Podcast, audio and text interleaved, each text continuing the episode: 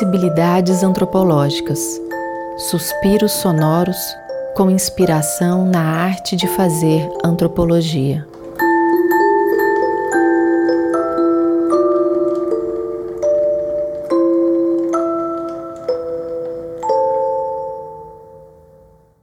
O que eu quero contar? Sobre quem eu falo? De que histórias eu me lembro?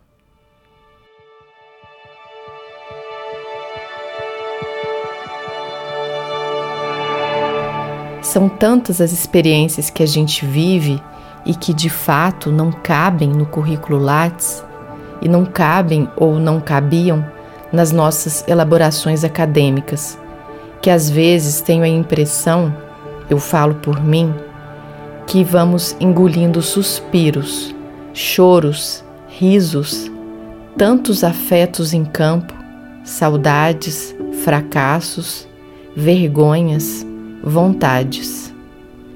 A vontade, por exemplo, que eu tinha de cantar alto enquanto dançava a brincadeira do nove, lá nos arredores do córrego do Machado, no Médio Jequitinhonha, onde eu realizava as pesquisas de mestrado e doutorado em antropologia.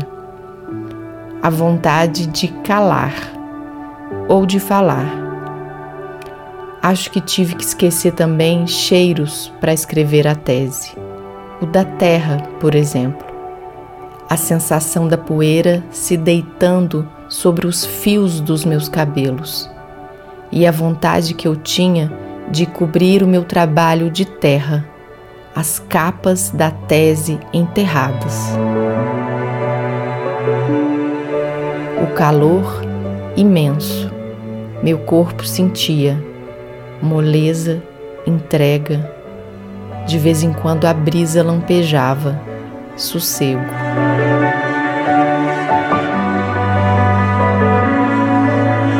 Os gostos do café forte da Dona Antônia, do biscoito que a mulher que eu nunca mais vi me ofereceu um dia, tirado naquele instante do forno feito de barro, alisado à mão na beira da estradinha. O que eu via além do que parecia explícito? O que ouvia além das cantigas do nove ou as falas tão bonitas das cantadeiras e cantadores? Via orgulho, medo, alegria, decepção, coragem. Ouvia comunhão, separação, movimento, silêncio. Todos os meus sentidos aprendiam.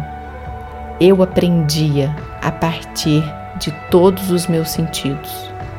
Era uma educação da atenção, como dizia Ingold. E eu aprendia não só a partir de reflexões ou análises, eu aprendia com o meu corpo e eu sentia eu aprendia sentindo. Talvez tenha sido inabilidade minha, além de uma inabilidade da academia, eu não levar tantos sentidos para a dissertação ou a tese, mesmo tendo feito fotografias, desenhos, produzido um CD e um DVD. O fato é que eu sentia que esse caminho estava incompleto um caminho que me levava ao meu próprio campo e às minhas experiências. De certa forma, rompido quando precisei sair em pouco tempo do Jequitinhonha ao receber a notícia de que o estágio sanduíche se efetivaria. E foi assim, em meio aos momentos mais críticos da pandemia do Covid-19 e em meio a tantas despedidas daqueles tempos, que resolvi de alguma forma voltar ao meu campo etnográfico.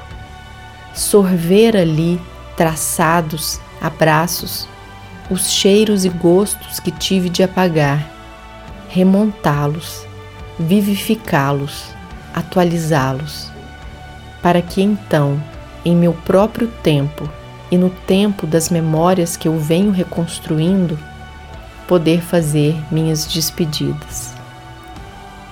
Assim, a primeira temporada do podcast Sensibilidades Antropológicas sem data para acabar, configura-se como uma despedida. Talvez não só do meu campo etnográfico, mas também uma despedida do apagar ou do anular suspiros, choros e risos, afetos e sentidos. O Sensibilidades Antropológicas é um podcast narrativo e traz episódios curtos de cerca de 10 minutos com linguagem poética e algumas brincadeiras sonoras. Com esse episódio que criei para o GT Antropoéticas da 33ª edição da Reunião Brasileira de Antropologia, eu quis compartilhar com vocês um pouco do processo que delineia a realização do podcast e que tem me instigado em sua produção. O que tenho buscado e busquei aqui é recriar espécies de atmosferas etnográficas que permeavam o campo que eu experienciei e que são forjadas não apenas por vias racionais, mas experimentadas ao mesmo tempo, a partir de múltiplas sensorialidades, corporalidades e do sentir. Eu quis dizer também de afetação, lembrando Favre Saada. A ideia da evocação e atualização de atmosferas etnográficas por meio do podcast me lembra Ingold, mais precisamente uma associação que ele propõe entre a construção de conhecimentos e a configuração de contextos ambientais em que determinadas habilidades possam se desenvolver. Podemos considerar que o próprio campo etnográfico figura como um contexto ambiental em que habilidades como o olhar, o escutar, o falar ou o sentir possam se expandir no Sensibilidades Antropológicas, refaço caminhos rumo ao campo etnográfico no Médio Jequitinhonha, buscando a recriação desse contexto ambiental no podcast. Assim, espero que o próprio podcast possa provocar e instigar em quem o ouve, percebe, sente experiências habilidosas, singulares, do que Ingold chama de redescoberta orientada. Caminhos inspirados em caminhos e caminhantes precedentes, mas a partir de seus próprios passos. Novas experiências relativas aos fazeres antropológicos e aos aprendizados etnográficos compartilhados nos episódios.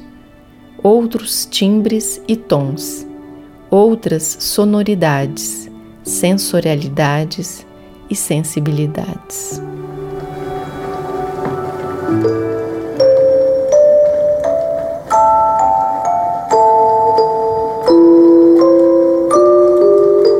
Você ouviu Sensibilidades Antropológicas. Apresentação e edição: Valéria de Paula Martins. Masterização: Leobaldo Prado.